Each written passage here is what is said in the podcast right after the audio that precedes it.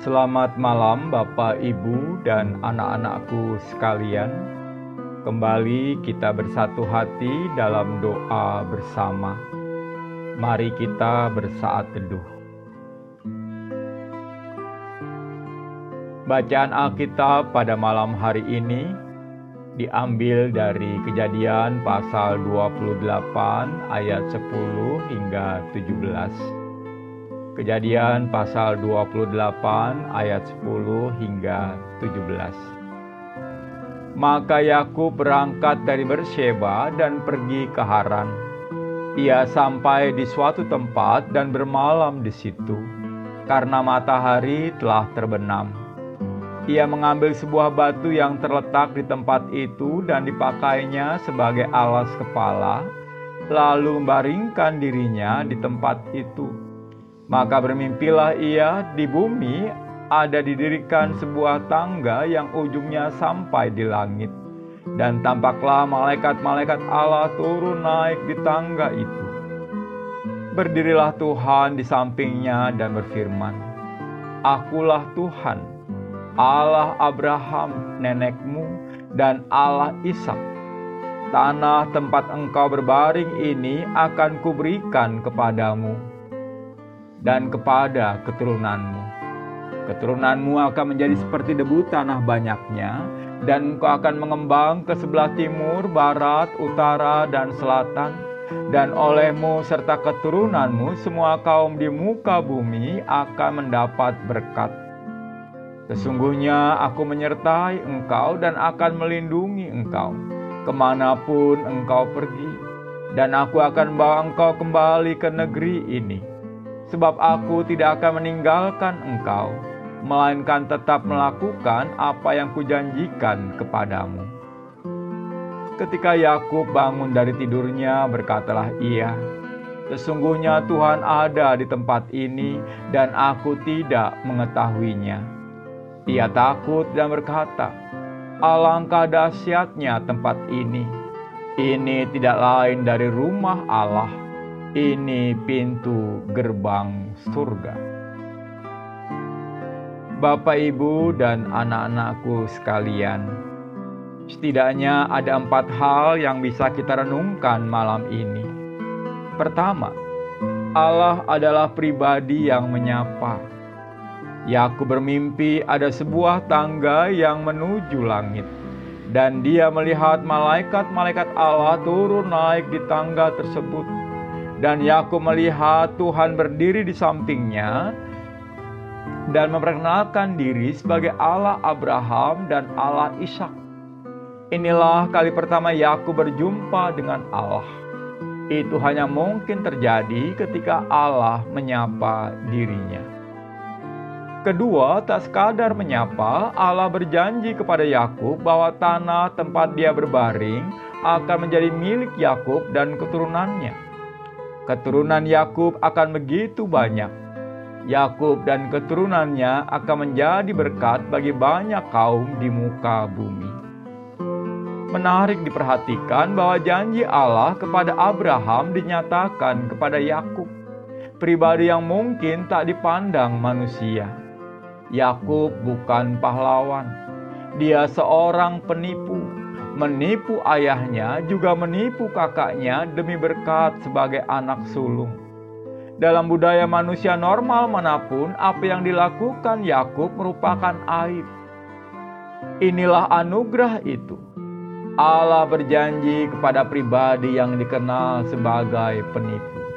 Yang juga menarik pribadi yang tidak diperhitungkan itu diberi kesempatan menjadi berkat bagi bangsa-bangsa lain. Ketiga, Allah berjanji akan menyertai Yakub di mana pun, dan itu juga berarti kapan pun. Dewa-dewa orang Mesopotamia kuno terkait dengan tempat-tempat tertentu. Dewa-dewa itu hanya memberi perlindungan sebatas wilayah itu. Namun, ini tidak berarti bahwa Allah mengikuti ke mana pun Yakub pergi. Tidak, bukan itu tetapi Allah itu Maha Hadir. Allah sudah ada di tempat yang akan dituju, dan Allah siap melindungi. Keempat, Allah adalah pribadi yang berkenan menepati janjinya. Janji Allah tidak ditentukan oleh situasi dan kondisi rohani manusia. Janji Allah kekal adanya sebagaimana Dia sendiri kekal sifatnya. Bapak, Ibu, dan anak-anakku sekalian, pandemi COVID-19 belum berakhir. Allah pun tak akan pernah meninggalkan kita. Janjinya kekal, sebab kita adalah miliknya yang ditebus dengan darahnya sendiri. Karena itu, marilah kita terus mempercayakan diri kita kepada Dia. Amin. Mari bersama kita memanjatkan doa Bapa kami. Bapa kami yang di surga, dikuduskanlah namamu, datanglah kerajaanmu, jadilah kehendakmu di bumi seperti di surga.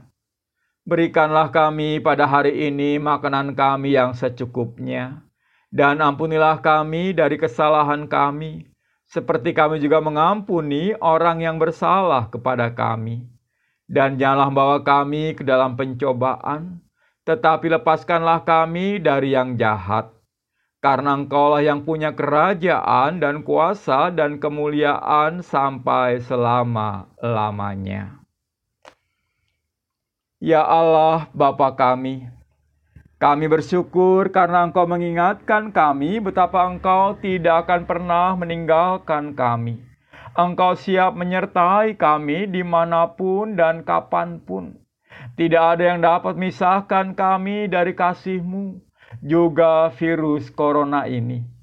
Karena itu ya Allah jauhkan kami dari rasa takut dan khawatir yang hanya akan mengurangi daya tahan tubuh kami.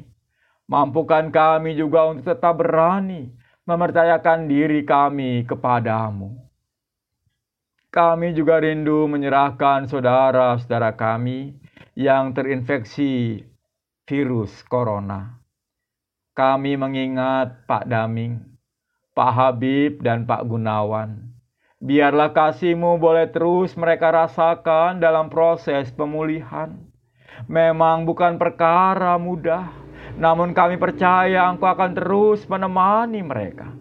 Para anggota keluarganya juga engkau jauhkan dari rasa cemas dan khawatir.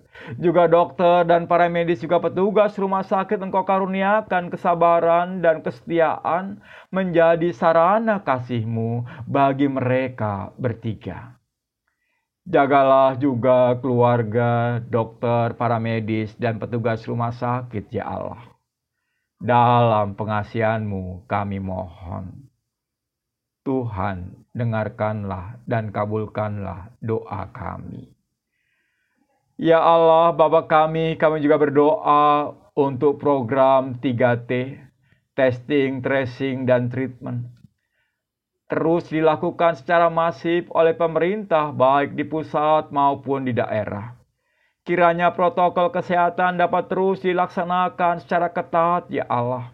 Berikan juga kemampuan kepada setiap rakyat negeri kami, agar dengan rela dan taat melaksanakan protokol kesehatan secara maksimum kami berdoa juga bagi setiap orang tua yang terdampak PHK, setiap anak yang harus belajar dengan keterbatasan kuota di rumah, setiap generasi tua yang rentan, setiap orang yang menjerit saat ditinggalkan orang yang mereka kasihi. Sertai mereka ya Allah, dalam pengasihanmu kami mohon. Tuhan dengarkanlah dan kabulkanlah doa kami. Ya Allah, Bapa kami, kiranya Engkau menolong pelaku usaha penggerak roda perekonomian ini. Kiranya Engkau juga berikan hikmat kepada pemerintah daerah maupun pusat selaku pembuat kebijakan. Kiranya Engkau berikan hikmat dan keberanian kepada pemilik usaha dalam mengorbankan kepentingan pribadinya untuk menyelamatkan para pekerjanya.